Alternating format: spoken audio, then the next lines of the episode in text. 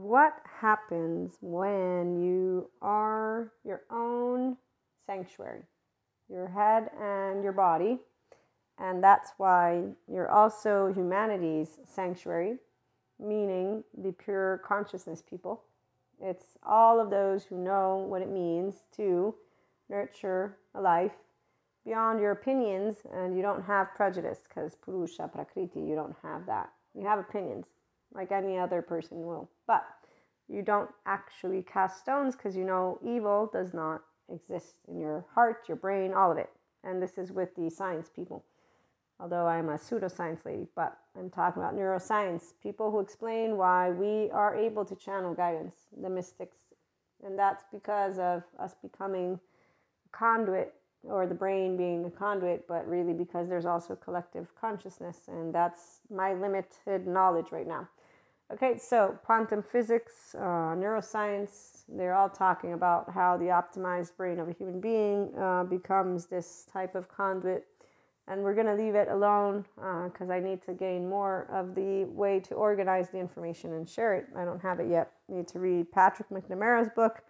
I need to get a hold of this other guy who's a neuroscience person who talks about how we are in selflessness, timelessness, effortlessness, and richness. And also, I already know through Daniel Siegel, though, it's integration of the brain. So when your brain is integrated, all hands are on deck, your default mode network is downregulated. That's why we're always in our social engagement system, because our ventral vagal nervous system is online. And we become like a conduit, but we're also always engaged. So when we are engaging with people, for example, we don't have the ego. That's why there's selflessness. But it doesn't mean that an ego is not there. So like me, Maria, I'm always there. But I have been in situations where I'm basically in my ventral vagal state. In fact, I have a very fun story for that one that we all know about. We'll use that story. This lovely human being who, as we finished interacting in a exchange dialogue, we were having good laughs. They yelled at me. They started to yell at me.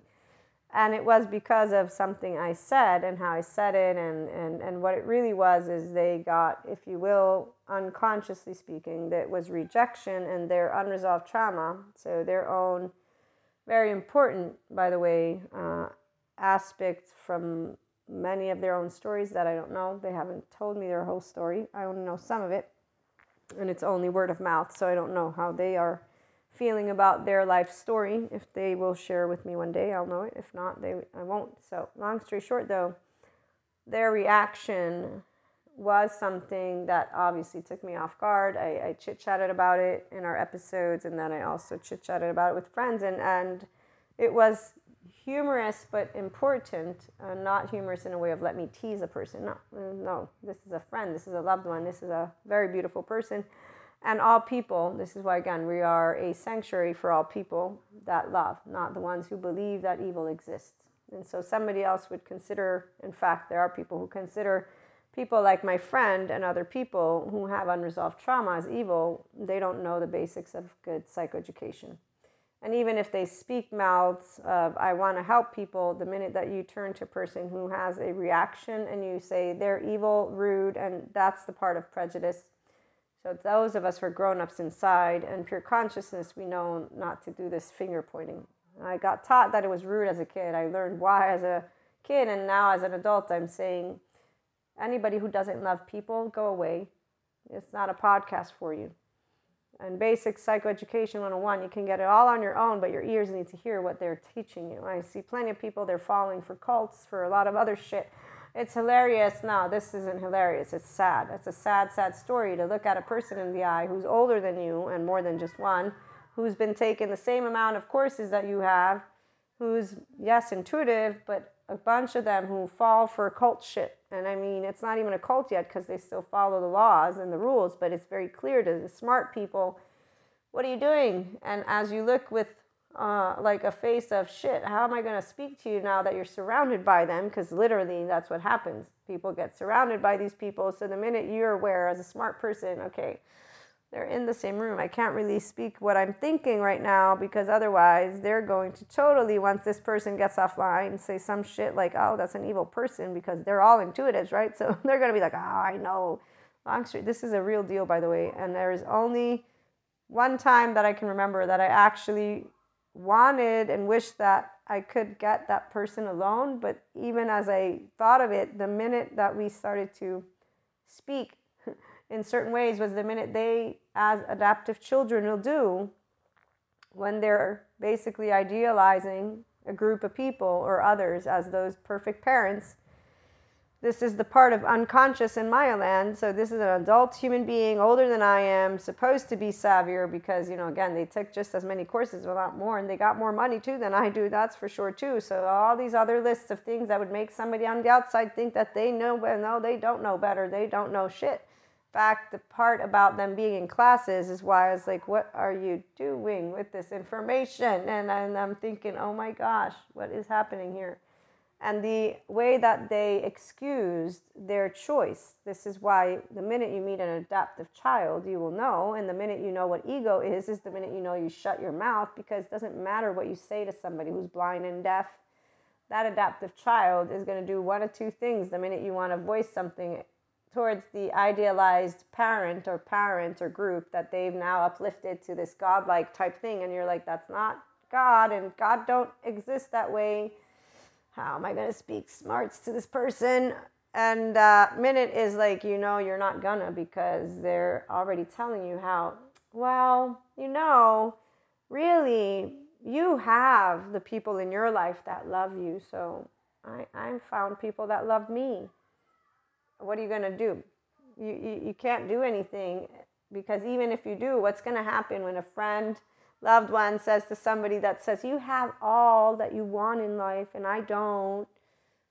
Let's think about that one. You know, it's very humorous to me to spell this out this way, because I was a kid, I knew what was going on, and I was like, what are you talking about? But I learned how to become a grown-up and just think of, the Zen tradition story, or the bird story from Sadhguru, the bird who teaches wisdom to the man who lets him go. His last advice was, don't waste your mouth on people who can't hear.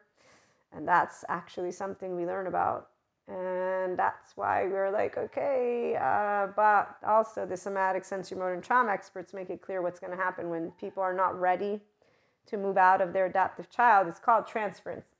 And so the reality is, the minute any person, which again, they consider us smart, no, they consider us stupid, the people who don't understand why we do compassion. And it's because they don't know yet compassion, by the way. So when we do compassion in a certain way, and it's not because we don't want to speak, we want to speak, but we know that in front of us is a number of series of confirmation biases that a person is going to begin to present. That's the least of the amount of things. Then it's going to be, you don't love me.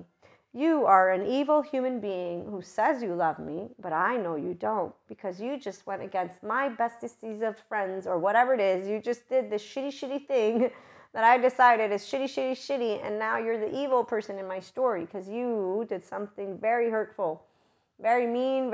There's so many ways Maya land stays present. Oh my gosh. So again, I let 8 minutes in, out of that energy and those people. And anyways, whenever you see anything like that, if you're smart enough, you will know, like I did, okay, shit.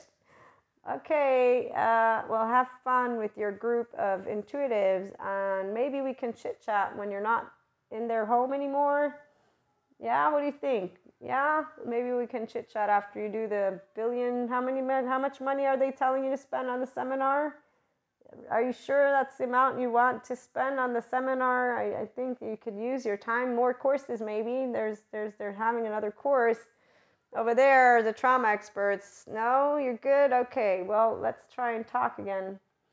Bye. And there you go. And that's where you leave it, and hope that the law always catches the people that are going to be snake oil people. You can't say anything. Even if you try, again, this is the part. The transference, there's no reason to be treated like shit by people who don't know that they're getting conned and who don't want to admit it, because apparently you got friends that don't make fun of you because you're a mystic. And the little do they know that we do have friends that make fun of us because we're mystic. We just don't care because it's okay. We make fun of us too. I got a bunch of them. You know what I love most is when I hear that they want to tease me up a little bit because they just want to have two laughs. That one's recent, and that one's really funny. I was like, wow. Because, you know, one of my lovely friends, they're a pretty smart person. Like, very smart, like super smart. Okay? And so when you know super smart people don't even catch themselves, this is where it's like, wow, that's so humorous. Because they think they're smart. I know that I won't ever be hiding my tone, which is why when somebody says, like my divine masculine friend, when he basically, quote unquote, confronted me, he's like, I know you have opinions back there. And I'm like, okay, you know what? You're right. I don't think you want to hear them or something like that. No, I said to them, I said, are you sure you want to hear them? I don't think you want to hear them.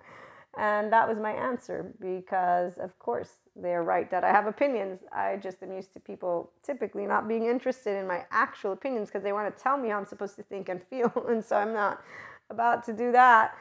So long story short, let's get to our lovely stories as we go in and out of different types of topics. When you do know your own magic, and there you go, your own self, you're curious always, so your ego's not there. And this is why we play not dumb. We actually don't play dumb. We just like to have Krishna Leela always in the room. It's fun. It's fun to have Krishna Leela. So like with my friends, I need to call them up to go and meet up with them so they can make some funny little jokes about a lot of shit.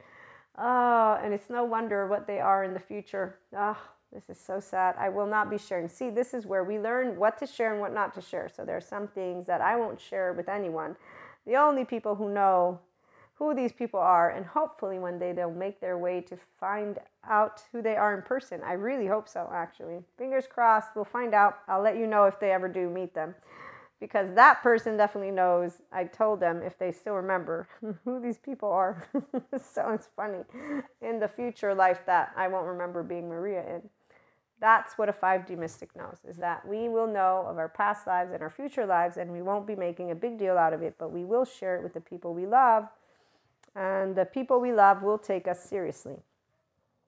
The actual true people that want to be a part of our life, obviously. Because obviously they have to take you seriously, meaning, no, you're not a whack job. Otherwise, they're not going to be able to take you seriously. And the beauty of meeting people who are, in one way, shape, or form, intuitives is that they do know about mysticism. But a 5D plane does not have the whole evil shit, okay? Because it doesn't exist. When you meet anything that is in the land of evil, it's shame and it's guilt and it's in hell. And they need a good somatic sensorimotor trauma expert to help them get out of that. So we're going to leave that one out because we're not talking about those who need the somatic sensorimotor therapist. We are talking about some lovely stories of what happens once you've moved out of that ego self, so you don't blind yourself. So once you're out of Maya land, what happens when people move out of Maya land? Okay, so this means, one, that you will have, if you were in Maya land, you had a shame defectiveness button. So this means that you might have went through what people talk about, the whole dark night of soul, but I'm not going to use that verbiage because I'm going to use the verbiage of you were able to meet people who showed you compassion.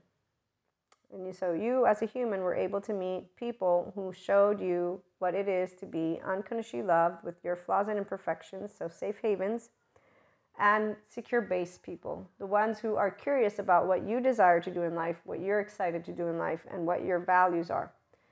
These are only grown-ups that I'm speaking to, because I actually know of a lot of people who are not grown-ups, so they keep on telling you and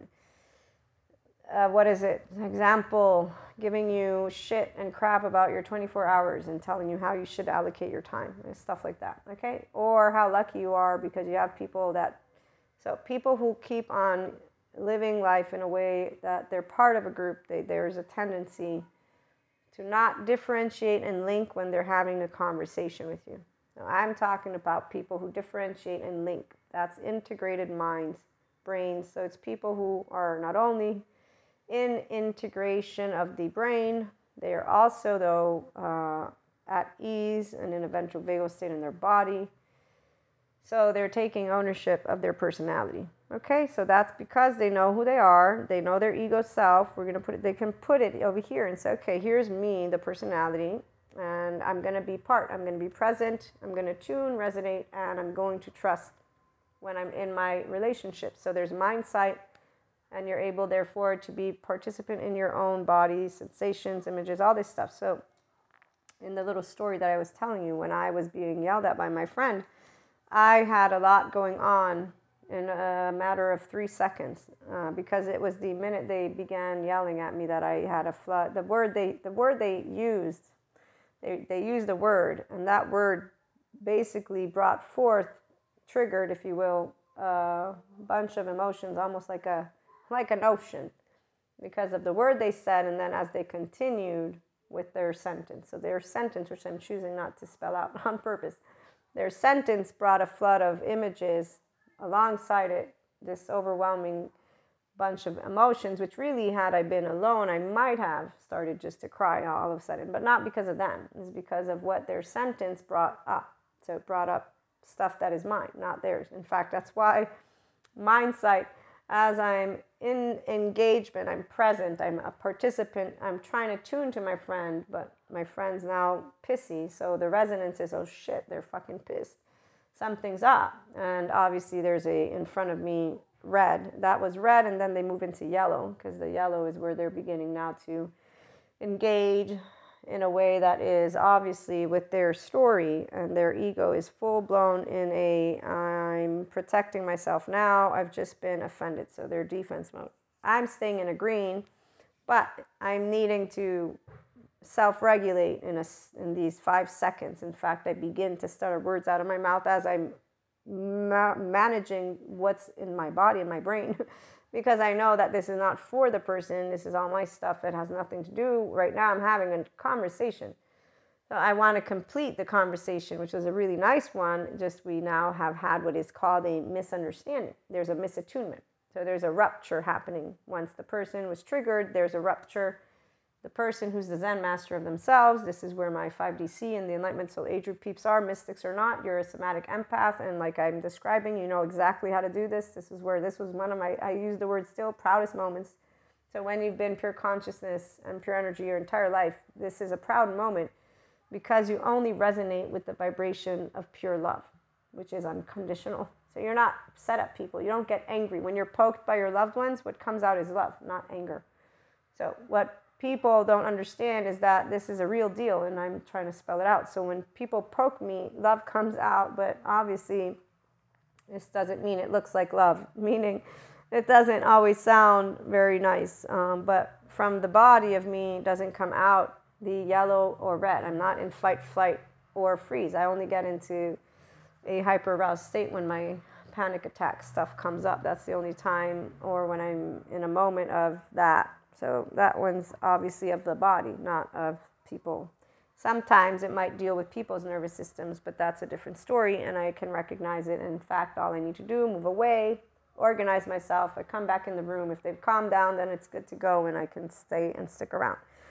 But what I was trying to present, so this equation, this interaction, I did eventually, when it was done, have moments of contemplation, because of finding out also that I was correct in my assumption. And here's where there's a lot of different aspects to the element of the story. So part of me was like, wow, you know, that was really mortifying me for no reason except for the fact that I was right. Okay? And there's a possibility for those who are quantumists to know, basically, of course, part of me is right. And then it doesn't matter if I'm right or wrong. The adaptive child wants to be right. So people who lead with their ego, they'd be like, ah, oh, now I'm going to be all over that one, you little fucker. Okay, stuff like that. That's 4D land, 3D land, other land, not Zen master land. No, Zen master land is, of course, I'm feeling mortified.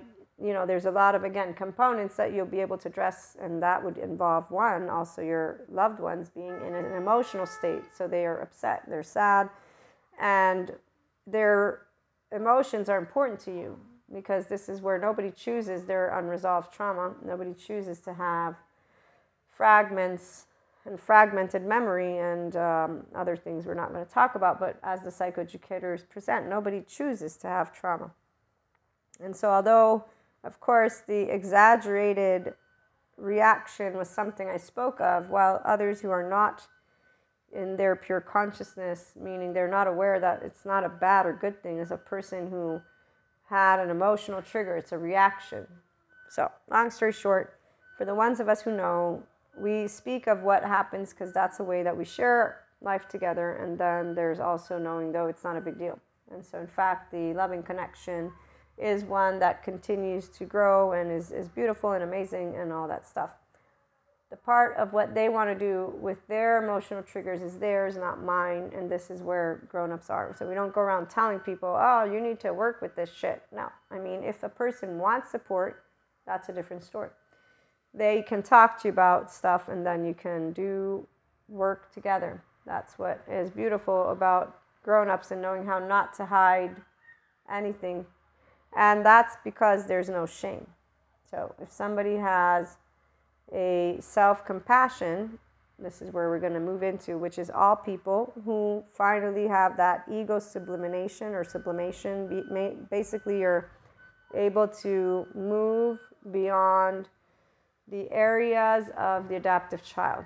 And you're able to understand that you are a person, you're flawed, you're imperfect, like anybody else, and that you can handle yourself in your ventral vagal state, or if you can't, that you can talk about the emotional triggers and what takes place. And here's where, with grown-ups, you can actually move into a relationship, because that's the mindful relationships. And mindfulness is part of the toolkit of any person who's a Zen master, plus mindsight, as I was describing it to you. When you're able to have your own emotions, sensations, images, anything that's coming up in your own self, that's what mindsight is. And that's why you don't bring it to the table. So as the interaction took place, there was, okay, we're misunderstanding each other, we're misaligned, let's move into a alignment. And that is what took place in the conclusion of the conversation and then moving forward. So moving back to other storyland, that is just one example of how Zen masters know how to handle themselves versus the adoptive children, which would go around speaking of an individual and labeling that individual, who actually is not a bad human being. It's just a person who has an emotional trigger that in fact deals with rejection, which can deal with other aspects that only they, if they want, can handle, meaning take care of. So when a person does do the grown-up version of themselves, that's why they move into being their self versus the emotional triggers. Because people who have these unresolved traumas, the adaptive child, they're not their self, even though people that are adaptive children think they are. The actual self of every person has the opportunity to be their own fragment of Purusha Prakriti. So we're all pure energy, pure consciousness. To vibe at that is what I'm talking about.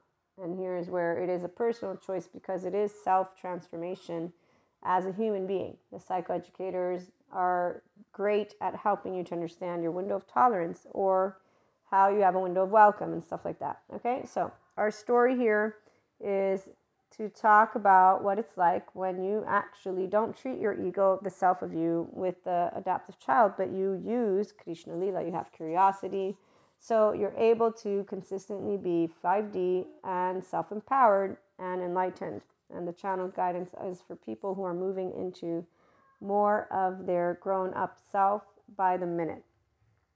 Okay, so when we have this, let's talk about relationships, because I do know that most individuals are curious about relationships. Before we begin, we are starting with people who know how to speak from the heart, and that's always, not just sometimes. So we'll use, let's say you have rage, anger, and or emotional triggers, ups and downs, okay, things that you will have been trying to learn to undo. Let's say you get really snooty, or you drink a lot and then get snooty, something like that. So people will have to decide what they want to work on with themselves, and then they can use their mindful relationships to continue expanding. Okay, so let's say a person who is realizing that they want to try and actually build a long-term relationship. Okay? And I know that sounds silly, but I'm talking about people who actually are moving into the area of, I know that things don't last forever, and that love is a risk. Because for as much as people might think that people are risking the relationships that we see, they're not all in those spectrums. And I'm here to channel guidance for the ones who actually have been able to address your inner world. So my channeling is for anybody who is Purusha Prakriti. You're in that area of knowing the difference between people who are your own safe haven, secure base, and that's only if they're adults. If they are adoptive children, they don't count because they don't know how to keep their own cup full. They don't know how to navigate with their own compassion for self and others. So they don't even know how to be their own safe havens, let alone be their own. So they're not Purusha, and they're not going to be their pure energy. They're not going to vibe at enlightenment. And that's a vibration that's always on a high. So the story begins where you don't use loved ones to distract yourself. We use each other to support each other. So if we need to use that word, use. We surround ourselves with people that are secure connections, and that doesn't make them figures we attach to, because again, to be able to attach means that a person is reliable and that they always have words of kindness for you and compassion. So they tell you how it is, and that means they tell you how it is, but they're equanimous. So we have two adults here, equanimity. Okay, with that being said, we don't do clown faces, and we don't do fear clown faces. And that's also something that requires time, by the way. So just because of one channeled guidance and story doesn't mean that those relationships, because I know some of you are embarking on them, not going to be today. The only way you can actually see is in time, because people need to take actions, and actions speak louder than words, and then their vibe will speak always with their actions. So if they have adoptive children, they will make themselves known, because that inner child wound will be there. Now, if they've taken ownership and are taking ownership, then that means they're not going to be reactive with an adoptive child. They're gonna have conversation. Okay, so the first of these stories is where, if you've realized all those aspects that you want to let go of because they don't serve you, you're going to talk about your triggers with the person. And so here's where, on a serious note, there are those who definitely know of their lying, their anger or frustration, their distractive methods. Some use sex, some use drugs, some use alcohol and sex. So I'm going to use an actual story. This is made up, but also with components of things I've seen from other people. And this is just social life, okay? So if you watch a movie, you'll find what this is. But this does not get shared in a way of, oh, how beautiful, let's go judge these people. No, it's actually very sad.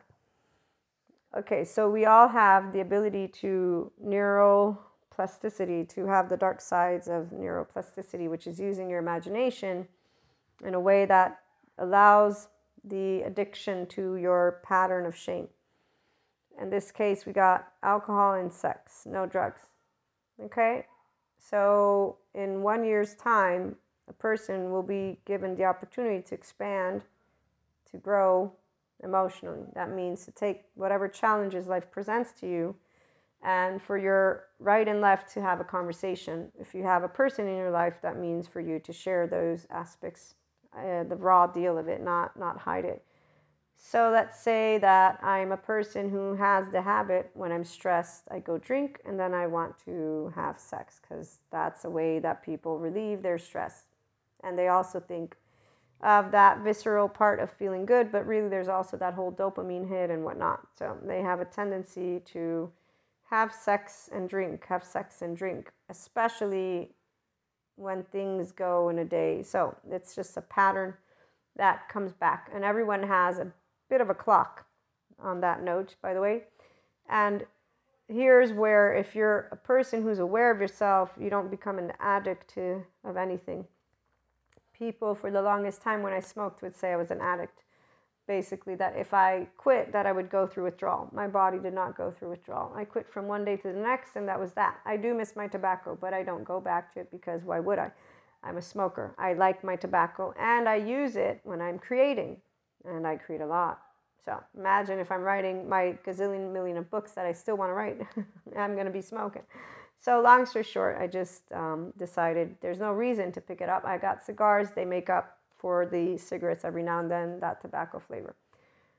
What I'm trying to get at is I've never been an addict of it.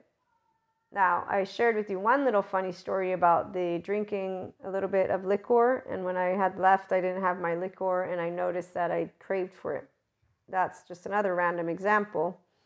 But I noticed in my own physiology the craving. That's why I can use the word. And I found it humorous because around the same time, I found a video that talked about how alcohol works, and it explains why we would get a craving, and it also goes on to explain the whole addiction thing.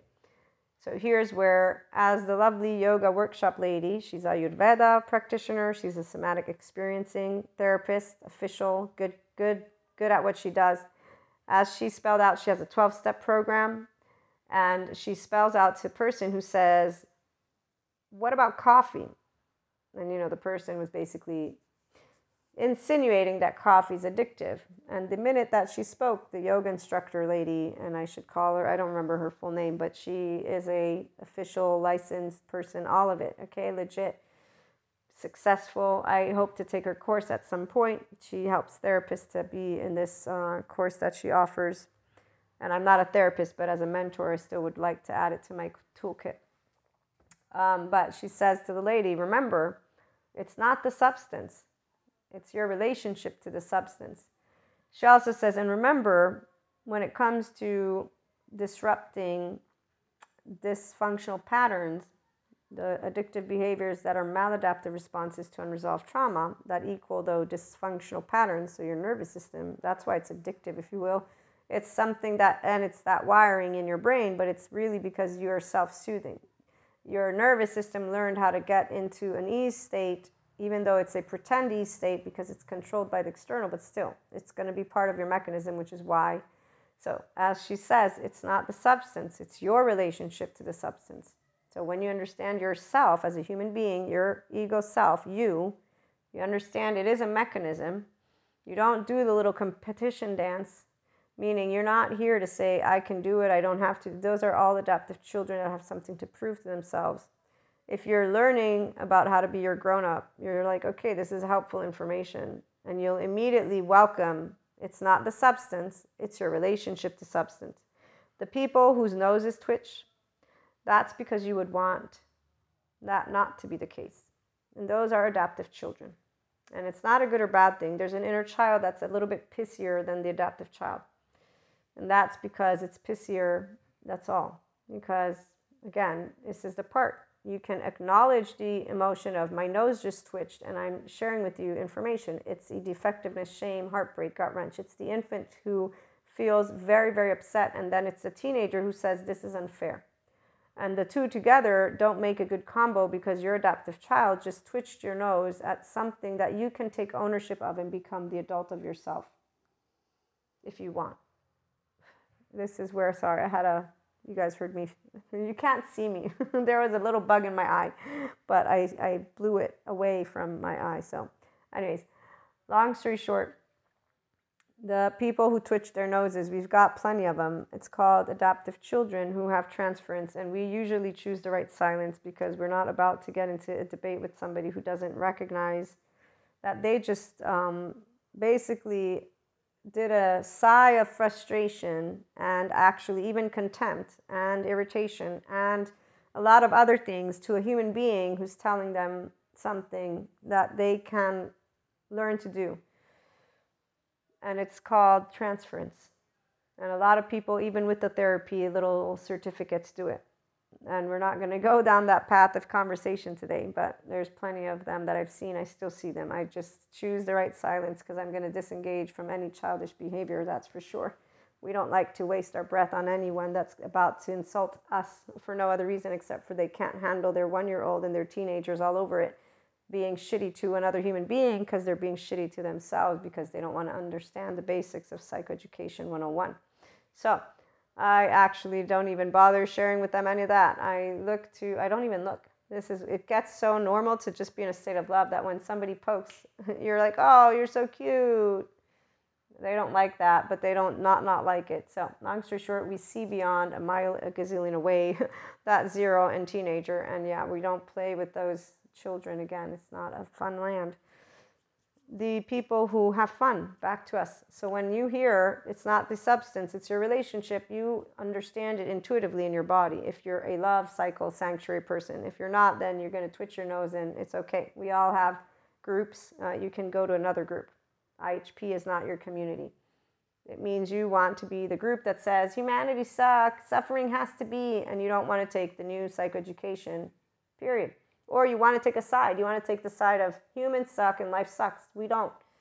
Life is beautiful. Humans don't suck. We're on a journey. It's called evolution, expansion of consciousness. Get it straight, please. Thank you very much. And go be on the doomsday clock with other people who watch the same shitty stuff, who are manifesting it as we speak.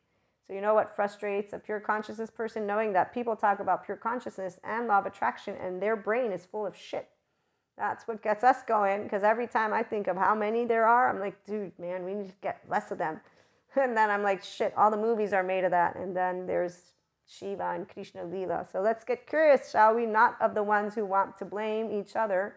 They can go and be enamored with the false people that they get enamored with because they fall in love with their light. Oh, okay, so let's get back to people who don't fall in love with lights, but they actually fall in love, first of all, with, okay, let me take care of myself. The people who are the real deal, so they take ownership. They take ownership, and they do recognize, I can handle this, and I will handle it. And there's psychoeducators, and there's 12-step programs, and then there's people that are moderated. And I'm not going to go around telling people not to drink because I can't drink anymore. And I'm not going to go telling people they can't smoke because I don't smoke anymore. And I'm not going to go be some person's pain in the ass, an exaggerated extreme. So relationship to the substance. The grown-ups don't have to actually sit in these spaces. The grown-ups get to softly speak about this. So the people who take ownership of their relationship with the substance and their emotional triggers, they're able to wield their mouth with confidence and present, you know, I really, really like you and I really, really want to build something. But throughout the years of my life, I've grabbed this habit. So let's say I was going down the path of the whole people with compulsive sex and drinking, but it can be just drinking and smoking or the drinking and the sex part, okay? So I have a habit of every time, you know, doing this. And also in my yearly cycle, I have this habit of XYZDFG, a person who knows their self. So if you have had the ability to shatter that ego and get out of Maya land, you're now that person who has your cortex online. So inside your body, you're at ease, you're curious about yourself, you know how to use your thoughts, you know how to use your mouth, you know how to use your mind, your emotions. You're really, really into wanting to be able to build. This is because you've chosen to be your own safe haven, secure base. So you're only allowing yourself to be with people vulnerable like that, where you know you are safe. So you know you can be yourself. And you know that no matter what flaws you may have, you're accepted. Okay, so a person in this space will easily speak of their shame story. And they will easily share, this is my relationship to the substance. Now, after a year of neuroplasticity in the dark sides, this is where what I was trying to get to is it gets worse for people. If they keep on wielding their circle of karma and shame. But people who are taking ownership, they've hit kind of rock bottom And that means they come up, and not kind of some people, they're hitting rock bottom. But some people are hitting a little bit more. There's different layers of rock bottom. But let's look at it as they've hit rock bottom, they're coming up. Okay, so with that being said, no matter which one of those relationships that have become addictive to how they cope with stress, they know of him. They're ashamed, but then they know that they're on a journey, so they're going to present to you their journey and their emotional triggers, and they're going to share with you how they're a handful, perhaps. Okay, so I'm going to be a handful. Are you sure you want to take this on? Because I'm a handful. This is what a person who knows they have some shit to deal with. But if they're committed to it, time will show you this. So somebody saying, I'm a handful, it's not, we're not scared of that. Come on over. Let's see how much of a handful you really are. As long as they're doing the steps of psychoeducation, that's why. Or the part about knowing that they want to get healthy. Okay, so I love to smoke cigars. I love to drink alcohol. I love to have good sex, not the shitty kind at all. In fact, usually it's going to be people who actually care for your well-being if you're a person who is safe haven, secure-based. That means that your emotions and your thoughts and everything you do in life is their priority, not theirs, but they will want you to follow your priority. So meaning that your well-being and where you want to head is something they actually show you they want you to pursue. So that's what true love is we pursue supporting each other to be the best version. And that's because we want to see ourselves in that beautiful Purusha Prakriti. And so here's the part. We do have lovely 5D scene in the Enlightenment Soul Age group. Right now, those people who are mature, they're having a fun time with the 5D educators out there, and they're looking to the future with beautiful eyes. They know that humanity is not a shit show, and they're ready to participate, and they want to participate. And some in a small way, some in a bigger way, it doesn't matter. So the people who have had a relationship with whatever substance it is that they are disengaging from as something that they live, they're looking to build with the people who they know can help to support them. And they are, again, a thriving team.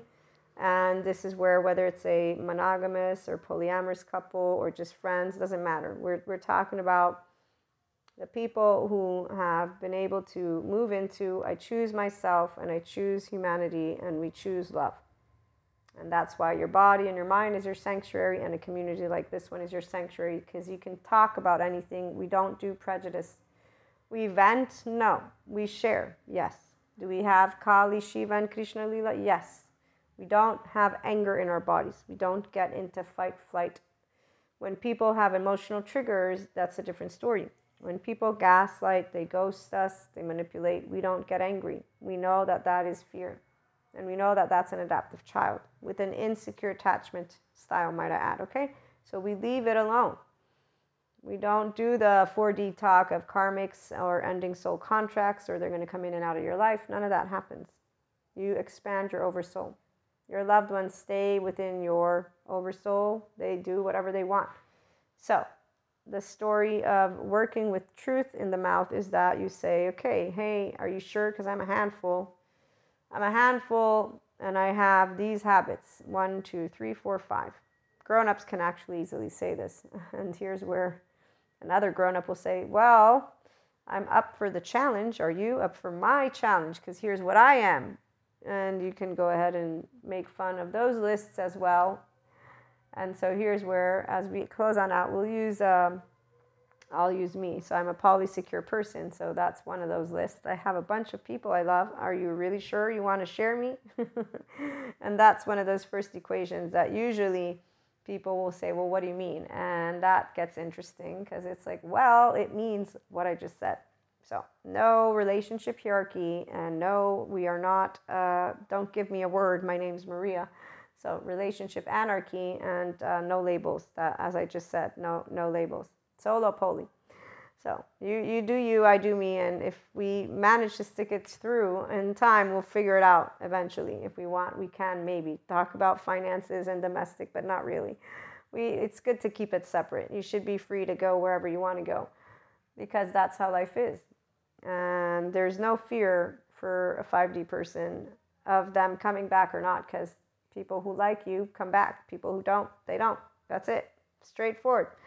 Okay, so here's the handful. It's very much, okay, so what about the polysecure? Good, yeah, okay, cool. Then we're good to go. Finances, no. Right now, I don't think that's ideal, right? Well, it depends. So here is something, actually, I'm being funny and teasing, but if people want to come together on a adult way of finances, the smart thing to do is, if it's anybody new, you wait it out. And really, it is, if you feel, though, that it's the right thing for you, you want to do what you feel. I've always shared with people that talk about how people cheat each other of money. And I got asked this question once. I was asked if I had been swindled, I think is the right word. If I had been, and it was for some time, I had some money owed to me, and it was a small amount though. So the example was, well, what if it had been $50 million? And that person took it all and they owed it to you. Would you have been in any different of an emotional state than you are saying to me now? Would you have thought anything different? And I said, no, it doesn't matter what the amount it is. I would have accepted that that is something that I will have learned from, and that I will be able to make that money again, and I will have it again. It's okay. I would not have labeled anything different. And in fact, this is where those of us who, when you poke us, love comes out. That's the real deal. Nobody is evil. If somebody swindles, and I've been taken, I found that myself was stupid. I was stupid when I got cheated, the time I got cheated. As for other situations, I consciously made a choice. And that's why I would not, and did not, in fact, judge or condemn, not at all. I'm also an entrepreneur, so I know that sometimes things can get out of hand. So when we say we don't cast stones, the adults, we really don't. I only cast stones as a kid because I was taught by the adults. And once I realized that was my one and only, in my entire 43 years of life, the only time I gasped with shame of myself was when I realized I was casting stones. And that's because pure consciousness knows we're all the same piece of consciousness, and that is not right to do. The other stuff, I felt more like, I can say the word guilt, like when I've been a bit of a bossy person to my twin, and that's true. So it's not guilt, but it's like, okay, that's not right. So I've learned from my lovely twin sister how to be moderate in the way that I handle myself. And so that's there, and my mother. So the two people that actually get the crap, quote unquote, are my two lovely, they grew up with me, I grew up with them. So there's my 0-year-old knew them. So here's what pure consciousness, anyone who knows themselves will know. If I was 0, it's normal that I'm going to take some time to get that memory unmemorized. So there's that. The tone, it's a tone, and it's something you work on with your loved ones. You can't do it by yourself. That's why we need mindful relationships, and they give me plenty of room to practice, plenty of it, and I love it every time. You need to ask them. One day we'll have them on an interview. Actually, maybe sooner than later, I'll say, okay, I want you to share truthfully with all my lovely listeners all the crappy shit about me. That way they can hear how imperfect I am.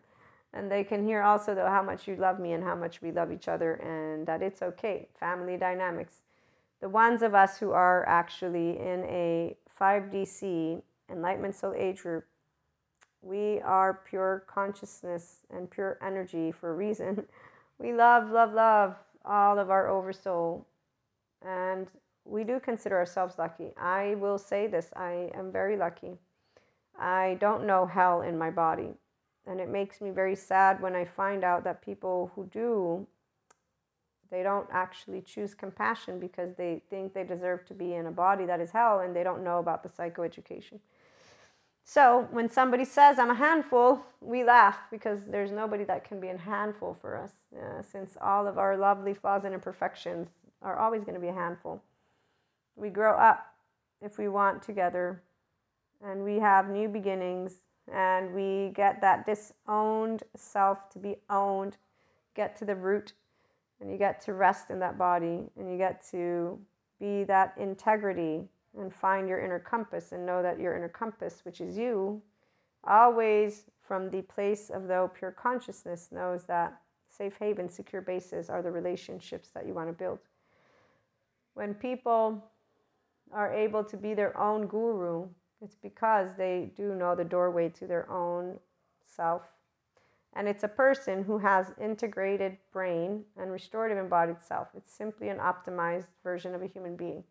That's why we are that infinite higher human consciousness potential experience. And the community is a sanctuary for those who love humanity as a whole and knows evil does not exist.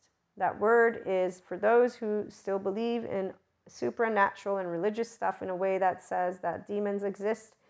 No. When we look at evil, at most, I got the scale of the dude, his name is Michael Stone, forensic psychiatrist, Columbia University, and all of what he speaks of are people who either did impulsive things and they got into the wrong crowd, or they have psychopathic traits, grandiosity, superficial charm, or they're actually diagnosed as psychopaths. And they have maybe the Machiavellian and this narcissism and psychopath, so the triune, whatever. But still, if they get a good therapist and if they get good help, they might at some point become self-compassionate and then also compassionate towards all. First, we need to get through that shame Teflon brain, because they have the defectiveness shame in their body. It's a defense mechanism from their 0-year-old. So stop talking about evil, anybody who still does, because there ain't no demon in the body of a poor infant. What they do have, though, is an attachment system like you do and I do, and it's in their brain. And there's a whole way the psychoeducators, the good ones, explain it, which is why if anybody doesn't believe in emotions or compassion, it's because they didn't learn anything yet. They're learning from the people who want to live in the Stone Age, and they think that we want to compete with each other. They don't know that the human evolution is optimized only by our brain, which optimizes itself by actually reorganizing religious self. It reorganizes yourself into a new version. And if it's optimized, then you learn how to be selfless, timeless, effortless, less richness. And that is in a human brain, not in an extreme fanatic form, which is instead what happens to some people. So if you learn how to work with your compassion self, your insula lights up, your temporal junction, the amygdala first, then the temporal junction, and your prefrontal cortex. And that's why the wise adult is online. So Zen masters we are, and that's because we are loving each other every day more. Human beings is who I'm talking about. In all life forms, we're going to create a more sustainable planet as we speak. We got that smart 5D educators, all of them on board. So you building good relationships is the example that we get to give to the future generations. You pick people that are in your life who support your own dreams, and then they support you and they make fun of your quirks, like the mystical stuff.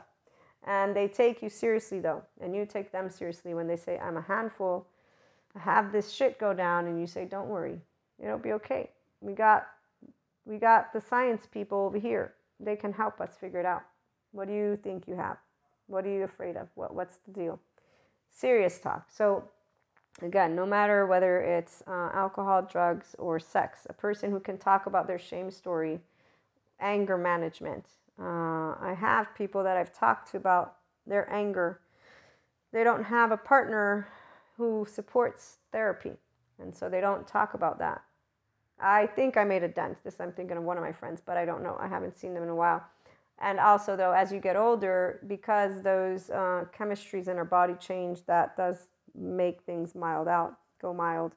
But that's obviously something for another topic. We're running out of time in this one. Maybe I'll do one for the anger management one and use my lovely friend as an example. That would be beneficial for those who want to take steps in favor of yourself. And what I mean is, my friend doesn't have shame. They actually really care about their loved ones. They do not want to be reactive. But what I'm saying is they don't have it in them to think of psychotherapy. They think it's normal. They think their behavior is normal because people around them, and again, even their partner, they just say, ah, let's... And that's where partnerships are meant for people that want to do journeys together. So not everybody wants to go down and become some type of list of things, which is why don't go around telling people what to do with their partnerships, please. This is where that's so unnecessary and uncalled for. When people out there in a narcissistic relationship, shut your fucking mouth and leave them alone. If they actually come to you and ask you for advice, then go. But if you're judging people based on the outside and on your knowledge, that's not a, no, that's uncalled for. That's unnecessary. And there are people that learn from free, good sources that are good for themselves, and they apply the word toxic to other people and other family dynamics. Mind your own business. And if you really think somebody needs someone, and you know, actually, on a side note, this is what I don't like when I go to the U.S. People are in people's business in a way that is completely unnecessary, and it's almost clinical. It's like, what are you, hospital people all over the place? Everybody seems to know everything about everyone, and it's so different in Italy. And I'm going to talk about the South, not the North, because the North, they're cold, and there's a whole different culture. And you know what? I should disengage, because I have a very specific, not positive experience with the Northerners who shit on the Southerners all the time in a way that is obnoxiously, beautifully annoying. So letting that one down for a minute and leaving them out of it, the Neapolitans, the Southern Italians, the people that are from countryside, they are in people's business. And it's not always healthy, no. But it's not the same as when I'm in America, seeing people actually butt their nose in other people's business and clinically actually do things. So on both ends of the scale, we got people who are not actually caring about the people that are behind the scenes, because if you cared, you wouldn't shame, you wouldn't blame, you wouldn't fault, you wouldn't revenge, you wouldn't point the finger like a little kid. What you would do is actually enlighten. Enlightening is different than getting in people's business, and they still won't like it necessarily, but enlightening would be presenting a conversation like I did with my friend, and it was in the most genuine way and the most not judgmental, and they said, huh, and that's it. They don't have somebody who's looking into other things with them, but that huh might help their relationship. I don't know, again, to be continued. But in the meantime, share love, compassion, understanding, and butt out of people's business, please. If you need to call someone, then it must be the law, of course. But other than that, opinions, I mean, they're opinions. We share them with each other, with our community, in conversations. We have heated, passionate debates about it. But opinions remain, again, opinions. And this is where the individuals who are in modulated embodied experiences, they actually think they can go around telling other people how to do things, which is why I was comparing different spaces, although they can all do it. So let's keep our opinions within our community. But if we're actually trying to make a difference in any person's life in general, I mean, this is, again, only if you're a Zen master. If you're a Zen master, it means you'll notice this and you'll know the difference, because that's what a spirituality process is. You actually know how to use your mouth in the right way. As the Buddhist psychologists speak, right silence is because you know if it's not going to contribute to the situation, I'm not going to speak it. The other part is, though, we're masters of our own selves, and we genuinely only have love coming out, which is why we don't have this prejudice. We have compassion and understanding. This is what is different. And a person who is actually smart will always see this. The ones who think we should shame and blame and fault, these are the same people. They don't use the awareness. They don't think that their opinions should be kept shut. They think they should go around telling other people to live the life that they think they should live. So again, putting to the side any person, their relationship, their business. I mean, if there's one place that we're gonna impact it, it's when we're going to vote. When people talk to each other and use their mouths, share your opinions with people that are like-minded. And if you know you're in a room with those who are not like-minded, be careful to be compassionate, or at least use a tone of respect. Because indifferently from where our own positions stand, equanimity is the land of the wise. And if you're a Zen master, you know how to use it. If you're not, then you don't know how to use it. Which is where, even if I explain this a gazillion times over, I already know. The ones who get it. The ones who don't, and they won't. The difference will be those of us who get it, we know who we're talking to. So it's either going to be another Zen master, or it's going to be somebody in not the Zen master land of their own. And at the end of the day, it doesn't matter. Allow yourselves to support each other, and in a way that enlightens and expands. So when you meet those who don't keep their mouth shut, it doesn't matter, because they want the floor. Let them have the floor. You're going to be busy with more important things, and if there's an opportunity to enlighten, enlightening is, again, through a conversation that is humble, respectful, easygoing. We get passionate with our community. So that's a different story right here. We can get compassionate and passionate, with a conversation. If we have love people, it's actually one that is only using curiosity. If we don't have curiosity, then we don't have Zen masters. We have children in the presence of us. And that's the minute you disengage, because now what you have is a person who's pissed and who's projecting their own pissiness. And they're going to ruin the fun for everyone. Because while we're exploring a conversation with opinions, they're in prejudice opinions and casting stones all over the place. And in the meantime, you're like, what? I thought there was a conversation. What are you doing? Now they want the floor. And because none of the group agrees with them, so see, this is why I try to spell out. If you believe in evil, this is not your group. If you believe humanity sucks, this is not your group. If you do not love all humanity and understand that psychoeducation is important and that it shares with people how to handle their triggers versus have them shame themselves to death, this is, again, not your group if you don't know compassion beyond a reason. This is a sanctuary only for those who love humanity and know we are always evolving and expanding consciousness. Nobody's their greatest mistake. Please leave if this is not your group. Don't waste your time here. You've got plenty of people that are smart out there leading however they want their mouth to help you do whatever you want to do. Here, I want people who want to build relationships and help people that actually do have the awareness of their ego not being a bad piece of shit, and that they're a person and that they deserve to know how it is to get that aspect handled, and they can only do this with people who are compassionate beyond a reason. Not all people want to go to therapy because they don't need the therapist, because the movies make it look like their lifestyle is fine, and the people who go around yelling at them aren't going to help. Again, all opinions. You use them with your group so you can have enlightening conversations. If you recognize that you got a person or group who's not happy, you turn around and go away and stop. Unless you find a way to speak the language that enlightens the conversation and keeps it moving into a direction that can help all the people involved. So we don't pretend to want to help. We actually want to help, and this means we know how to transcend our own shit, which is why we'll know when we're in a space that is not equanimous, and we will look to bring equanimity and continue to respect the people that are around us. Because the minute that you look down or up is the minute that another nervous system will know that. So the minute that there are areas where you would be a person, and that's where Zen Master is not here ever. That's the one reason why people who have a degree of shame that they're not able to dissolve, they get pissy with us. It's because they recognize we don't shame, and we will never shame. And the minute they figure this one out is the minute they know they can't get under our skin, quote unquote. They don't figure out mentally. They figure it out physically.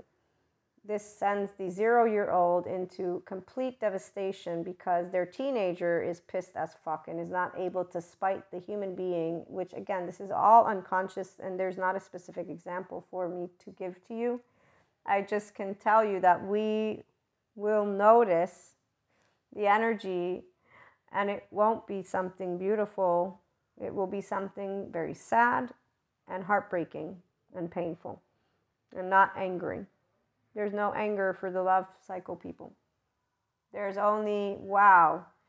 And then when people actually make it their mission to hurt our feelings, quote unquote, again, not on purpose. This is all unconscious. And if it's conscious, well, they have a shame story and a guilt story to share then.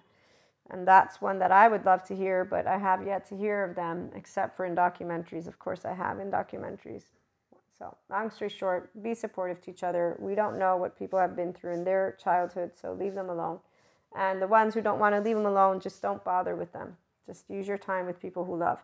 If anybody doesn't love people, please, again, thank you for your time. Don't come back. So have a wonderful, wonderful day. We'll be back with more. As for Leo season, the energies are still beautifully about. So use that roar of love, use the roar of compassion, curiosity, and create empowering, enlightening conversations with your loved ones. Know that there are good psychoeducators out there. If you need a list of anyone, I have plenty of lists that can support you. And I'm sure there are ways we can look to support each other if needed. I'm always in favor of creating groups and free time, especially if somebody's serious. Again, it's only if you love all of human beings, you know evil doesn't exist. Otherwise, don't waste my time, because I'm not about to use my time with people who believe the devil still exists. There's no devil. That's been written in books. I'm a mystic. I can clearly share with you stories. There is none of that thing. It exists in the collective consciousness for the 4D plane that wants to keep on using their mind in ways that they want to. We don't need to use our brain, and we don't even come near it, because we know it doesn't exist. So when we pick up low energy, what we're picking up is a poor human being who has a shame defectiveness button and who can be supported by good somatic sensory motor and trauma experts. So we're not going to shoo them away, be afraid of them or whatever it is. No, in fact, we know how to respectfully, again, converse and or create a conversation. So looking forward to hearing from you. Again, if you need anything, let me know. Have a great day.